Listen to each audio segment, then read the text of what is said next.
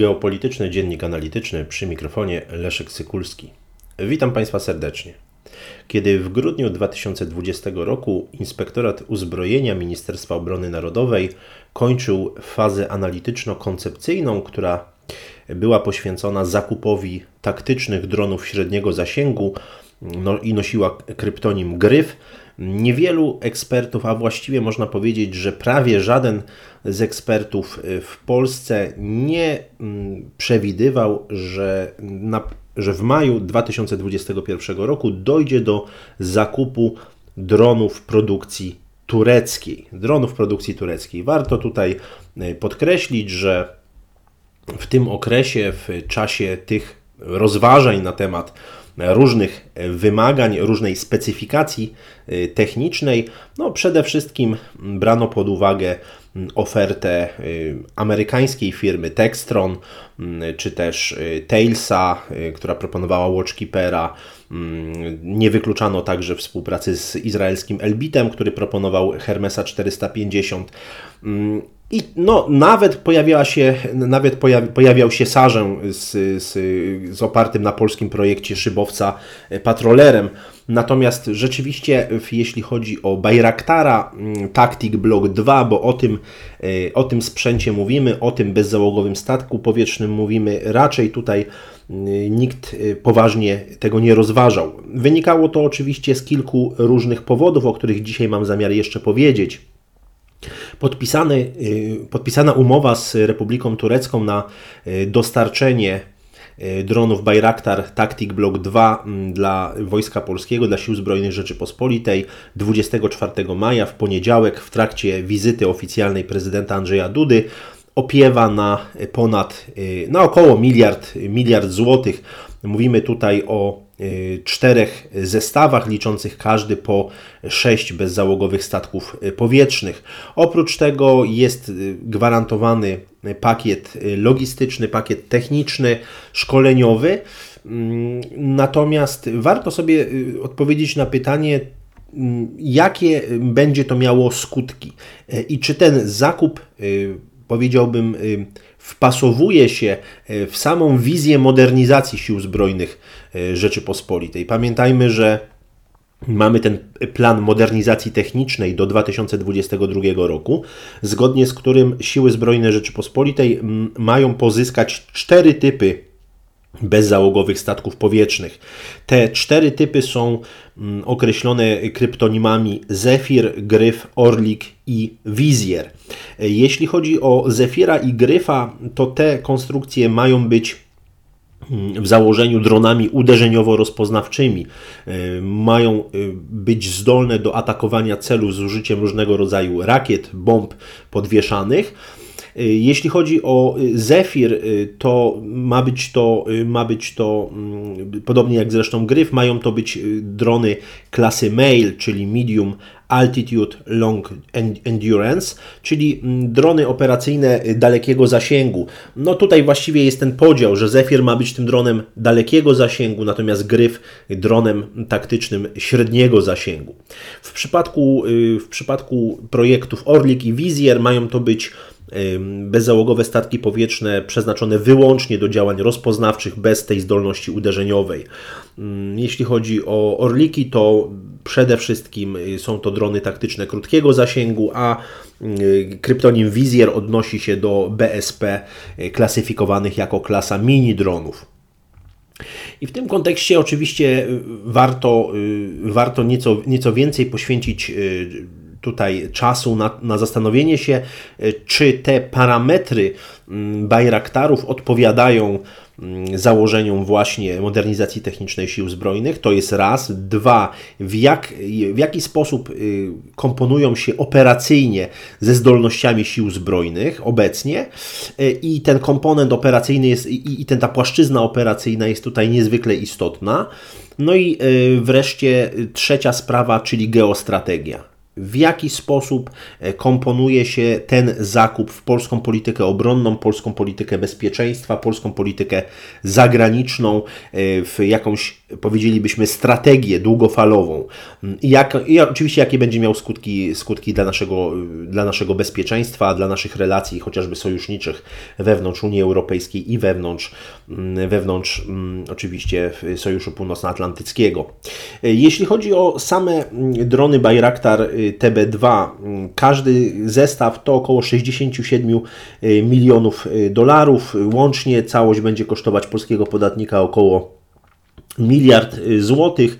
W ramach kontraktu jest zapewniona 24-miesięczna gwarancja, jest zapewniony mm, pakiet logistyczny, pakiet szkoleniowy, a także mm, transfer technologii, mm, która ma no, zapewniać możliwość obsługi i naprawy na miejscu w Polsce, między innymi silników, czy też naziemnych y, stacji kierowania i, y, i kamer. E, jeśli chodzi o mm, same, y, same drony, to y, mają one parametry zdecydowanie, mm, zdecydowanie mieszczące się oczywiście w programie, w programie Gryf. Mm, jak, to, jak powiedziałem, jest to bezzałogowiec klasy Mail. Ma możliwość y, przenoszenia, jego masa startowa wynosi 650 kg, udźwig 150 kg, może przenosić bomby MAM, zarówno MAM-C, jak i MAM-L. Jest y, na wyposażeniu sił zbrojnych już nie tylko Republiki Tureckiej, ale także Azerbejdżanu, Kataru, Libii, Maroka i Ukrainy od niedawna. Y, chęć, przynajmniej jakąś wstępną, zadeklarowała zakupu także Serbia i Tunezja. Jeśli chodzi o mm, użycie bojowe, mm, to też warto przypomnieć, że ten, y, y, że, że ten bezzałogowiec może operować y, na wysokości od 5,5 do ponad, nieco ponad 8000 metrów, rozwija prędkość od 130 do 220 km na godzinę, a jego maksymalna długotrwałość lotu bez uzbrojenia to 27 godzin. To zastosowanie bojowe mm, rzeczywiście już zostało sprawdzone wielokrotnie mm, właśnie TB2 były używane, te wersji TB2 Bayraktary były używane zarówno w konflikcie kurdyjsko-tureckim, zarówno oczywiście także e, w, w Libii. Pierwsze odnotowany w, przez międzynarodowe media takie użycie Bayraktarów to, to czerwiec 2019 roku, kiedy uderzono w bazę lotniczą libijskiej Armii Narodowej generała, generała Khalifa Haftara. Zresztą tam y, Libia była takim, można powiedzieć, bardzo ważnym poligonem y, dla użycia Bayraktarów. Również Syria, również Syria y, była, była takim poligonem, były tam również używane. Trudno oszacować dzisiaj straty. Niewątpliwie co najmniej, co, co najmniej ponad 20 Bayraktarów łącznie zostało zestrzelonych zarówno nad Libią, jak i nad Syrią. Podkreśla się bardzo często, zwłaszcza w polskich mediach, podkreślało się mm, skuteczność właśnie y, tych, y, tych bezzałogowców w zwalczaniu y, no, między innymi, mm, między innymi mm, systemów obrony powietrznej, produkcji, produkcji rosyjskiej czy produkcji jeszcze sowieckiej. Tutaj takim modelowym, powiedziałbym, propagandowym wykorzystaniem właśnie Bajraktarów był konflikt o Górski Karabach z września, listopada 2020 roku. Rzeczywiście mm, Azerbejdżan, który mm, który już dopiero można powiedzieć w czerwcu 2020 roku mm, podjął decyzję o zakupie e, tych dronów. Już we wrześniu, czy w tym okresie wrzesień, listopad bardzo skutecznie e, ich e, używał do niszczenia armeńskiej artylerii, pozycji piechoty, pojazdów wojskowych, w tym, w tym, w tym wyrzutni rakietowych, mm, czołgów, e, bojowych wozów, bojowych wozów piechoty, zresztą produkcji, produkcji jeszcze sowieckiej, BWP-1, BWP-2. Mm, tutaj rzeczywiście te, te, ta skuteczność była bardzo mocno przedstawiana i powiedziałbym y, nagłaśniana w mediach społecznościowych przez, y, przez siły zbrojne Azerbejdżanu, ale także przez oczywiście y, Turków. W tym kontekście warto podkreślić, że same, same uży- samo użycie dronów musi mieć pewien system, musi mieć szerszy, szerszą strukturę wymiany danych i zarządzania przestrzenią walki. I to tutaj mówimy o pewnym systemie sieciocentrycznym, czyli zdolności do zarządzania przestrzenią walką w czasie, w czasie rzeczywistym. Y, realne tak naprawdę zastosowanie dronów Bayraktar TB2 wymaga nie tylko posiadania systemu zarządzania przestrzenią walki w czasie rzeczywistym, pewnej, tak jak powiedziałem, struktury sieciocentrycznej, ale także całego systemu rozpoznania. To nie jest tak, że same drony Bayraktar TB2 były y, używane y, samodzielnie. Tutaj mieliśmy do czynienia w przypadku każdego z tych konfliktów z pewnym systemem. Bardzo często było tak, że drony rozpoznawcze, drony małe y, naprowadzały Y, identyfikowały cel i dopiero drony uderzeniowe wtedy były wprowadzane do przestrzeni, y, do przestrzeni, do przestrzeni walki. W tym kontekście no, warto tutaj powiedzieć, że ogromną rolę w tego typu konfliktach, konfliktach, gdzie są używane bezzałogowce, odgrywa amunicja krążąca. Ja przypomnę tylko, że obok tego programu o kryptonimie Gryf, który oczywiście zakłada zakup tych dronów średniego zasięgu, które mają na celu i wy wykrywać cele, ale także tak, móc oczywiście je eliminować, ale w tym kontekście warto przypomnieć o programie Gladius, czyli o programie amunicji krążącej. To nie jest tak, że dron y, Bayraktar TB2 jest w pełni autonomiczny i zakup zestawów tego, y, zestawów właśnie tych bezzałogowców już nam daje pełną zdolność operacyjną w tym zakresie. Przede wszystkim, tak jak powiedziałem, brakuje całego systemu, y, systemu zarządzania przestrzenią walki, brakuje amunicji krążącej. No, byłoby wielką nieroztropnością wykorzystywać, e, czy też narażać właśnie drony mm, tej wielkości i e, tej ceny na, na zniszczenie, kiedy można po prostu wykorzystać je do wykrywania, wskazywania celów, a do eliminacji już wykorzystywać o wiele tańsze systemy właśnie mm, w ramach w ramach, w ramach amunicji krążącej, czy też naprowadzać tutaj artylerię rakietową, artylerię lufową na te, na te cele. Zresztą w taki sposób w taki sposób, tak jak powiedziałem, wiele tych konfliktów e, było, było rozgrywanych.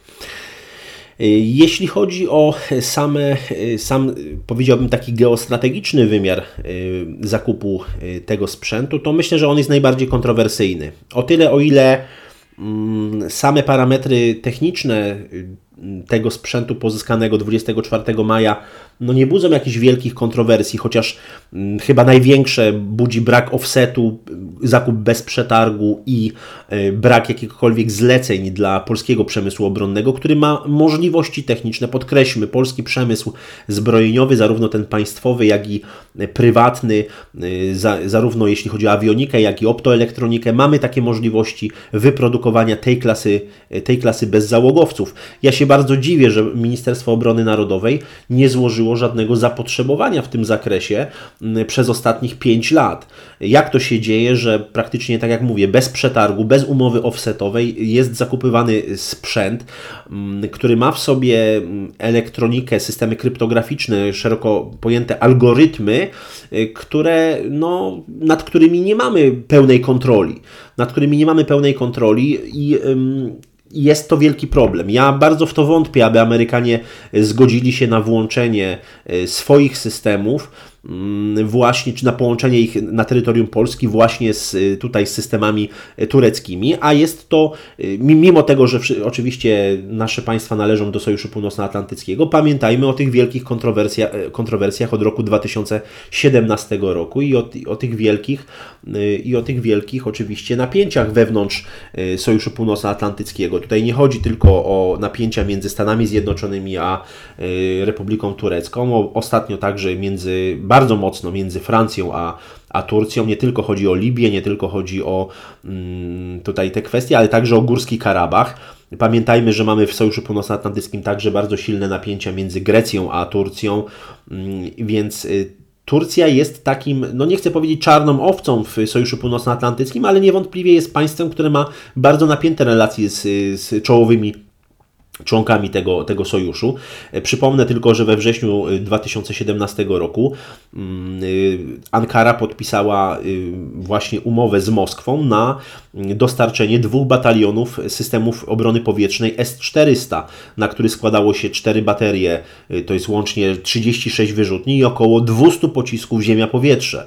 No, ogromny kontrakt, i który odbył się przecież w atmosferze skandalu, wielu protestów, które składały państwa, w ogóle Sojusz Północnoatlantycki złożył protest, Stany Zjednoczone mm, i y, właściwie, y, właściwie no warto, warto, warto sobie uświadomić, że Turcy nie tylko po tych protestach nie zakończyli współpracy z Rosją, ale je, ale, ale już w sierpniu 2020 roku podpisali drugi kontrakt.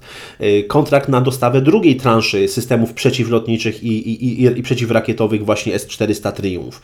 No, tutaj widać zacieśniające się także relacje, tak, na, jeśli chodzi o e, kwestie militarne z Turcją. Taką bym powiedział prowadzenie polityki wielowektorowej przez Erdoana i niewątpliwie sprzedaż e, tych systemów do, do Polski jest wielkim jego sukcesem. To jest sprzedaż pierwszemu krajowi y, członkowskiemu Sojuszu Północnoatlantyckiego. To jest ogromna reklama dla y, przemysłu zbrojeniowego Republiki Tureckiej i to się doskonale wkomponowuje mm, w tę doktrynę, którą jeszcze na początku XXI wieku wprowadził Ahmed Davutoglu, budowania głębi strategicznej dla Republiki Tureckiej, która jest bardzo szeroko rozumiana, także jako tworzenie sobie rynków, rynków zbytu, zbytu dla swojego przemysłu zbrojeniowego, tak aby ten przemysł był maksymalnie autonomiczny. Ja tylko przypomnę, Przypomnę, że tutaj Turcy mieli bardzo duże problemy po podpisaniu tej umowy, ponieważ kanadyjski Wescom, który dostarcza y, komponenty elektroniczne, optoelektroniczne do, do Bayraktarów, y, no zawiesił współpracę y, z, z Bajkarem, właśnie z koncernem, który produkuje te, te bezzałogowce I, i było takie moratorium na sprzedaż tutaj tych, tych, tych podzespołów dla, dla Turcji. Ja się zastanawiam w tym momencie, czy ten zakup mm, przez Ministerstwo Obrony Narodowej jest zakupem w pełni przemyślanym, czy rzeczywiście doszło do bardzo głębokich analiz zarówno w Inspektoracie Uzbrojenia, jak i w Sztabie Generalnym, mm, w samym Ministerstwie Obrony Narodowej y, w, i w tym kontekście operacyjnym, i w tym kontekście geostrategicznym, ponieważ tego zakupy uzbrojenia nie są nigdy y, w 100% apolityczne. Musimy zawsze pamiętać, że jest to decyzja nie tylko wojskowa, nie tylko odpowiadająca potrzebom operacyjnym y, sił zbrojnych, ale także jest to decyzja polityczna i takich decyzji mógłbym podać tutaj mnóstwo, łącznie z zakupem F-16 czy F-35 jako decyzje y, podyktowane przede wszystkim uwarunkowaniami geostrategicznymi. W tym kontekście można oczywiście snuć takie idealistyczne wizje, że Polska zaczyna prowadzić politykę wielowektorową, że Polska zaczyna e, tworzyć sobie przyczółki właśnie poza tym ścisłym sojuszem ze Stanami Zjednoczonymi. Natomiast moim zdaniem jest to zbyt pochopne wyciąganie wniosków. Ja sam, będąc zwolennikiem polityki wielowektorowej, nie wierzę, aby ten zakup był przemyślany, aby ten zakup był podyktowany mm, właśnie takim powiedziałbym, dogłębną analizą i potrzebami operacyjnymi sił zbrojnych. Y, myślę, że jest to zakup doraźny, zakup o charakterze propagandowym, mający na celu pokazanie, że zakupujemy sprzęt, który po prostu się sprawdził w zwalczaniu, y, w zwalczaniu systemów produkcji sowieckiej na terytorium Górskiego Karabachu, czy też sprawdził się w Syrii czy w Libii. To nie znaczy oczywiście, że na terytorium y, tutaj Niziny Środkowoeuropejskiej musi się również sprawdzić. Tak jak powiedziałem, bez całego systemu zarządzania przestrzenią walki w, czasie rzeczywistym, bez wsparcia dronów stricte rozpoznawczych, bez y, tutaj połączenia z, z, jeśli chodzi o systemy dowodzenia i kierowania ogniem z artylerią lufową, rakietową. Tego po prostu w Polsce nie ma. Nie ma takiego kompleksowego systemu.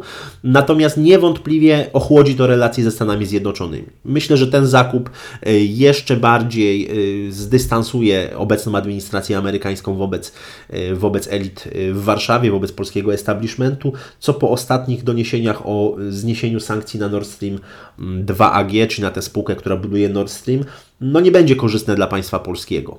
Yy, wielki, myślę, że w tym sensie geostrategicznym patrząc dzisiaj, Polska przede wszystkim nie ma strategii rozwoju relacji z Turcją. Nie ma Polska relacji yy, takiej powiedziałbym długofalowej wizji budowy polityki wielowektorowej. To jest tylko i wyłącznie doraźny zabieg, który może, yy, który na pewno ochłodzi relacje Polski z Francją, na pewno ochłodzi relacje Polski ze Stanami Zjednoczonymi. E, w kontekście operacyjnym, tak jak powiedziałem, nie komponuje się to w, z, z, całym systemem obrony powietrznej e, Polski. Bardzo wątpliwe, aby Amerykanie chcieli zintegrować swoje, swoje systemy, na przykład jeśli chodzi o patrioty, czy e, w ogóle systemy ro, rozwijane, systemy dowodzenia łączności, które rozwijają w ramach swojej obecności na terytorium Polski właśnie z tymi tureckimi bezzałogowcami. Myślę, że w kontekście polskiego przemysłu zbrojeniowego jest to zły, jest to zły zakup. E, który na długi czas odłoży możliwość pobudzenia polskich możliwości produkcyjnych, jeśli chodzi o drony e, średniego zasięgu. Bardzo źle się stało, że, że Ministerstwo Obrony Narodowej od wielu lat nie wdrożyło mm, właśnie, nie, takie, nie, może inaczej, nie przedstawiło zapotrzebowania polskiemu przemysłowi zbrojeniowemu, zarówno temu prywatnemu, jak i temu państwowemu. Ja myślę, że polski przemysł zbrojeniowy, ten znajdujący się w rękach prywatnych, poradziłby sobie bez żadnego problemu w ciągu dwóch lat z budową y, takiego, takiego prototypu, takiego, takiego drona y, właśnie rozpoznawczo-uderzeniowego. Źle się stało, że kupujemy sprzęt za granicą, a nie pobudzamy wewnętrznego rynku. Natomiast myślę, że na takie ostateczne oceny trzeba będzie jeszcze poczekać, trzeba będzie przyjrzeć się bliżej na te zabiegi dotyczące integracji tych tureckich bezzałogowców z całym polskim systemem obrony powietrznej. No i oczywiście będziemy także bardzo mocno tutaj obserwować te skutki geostrategiczne. Dziękuję Państwu za uwagę.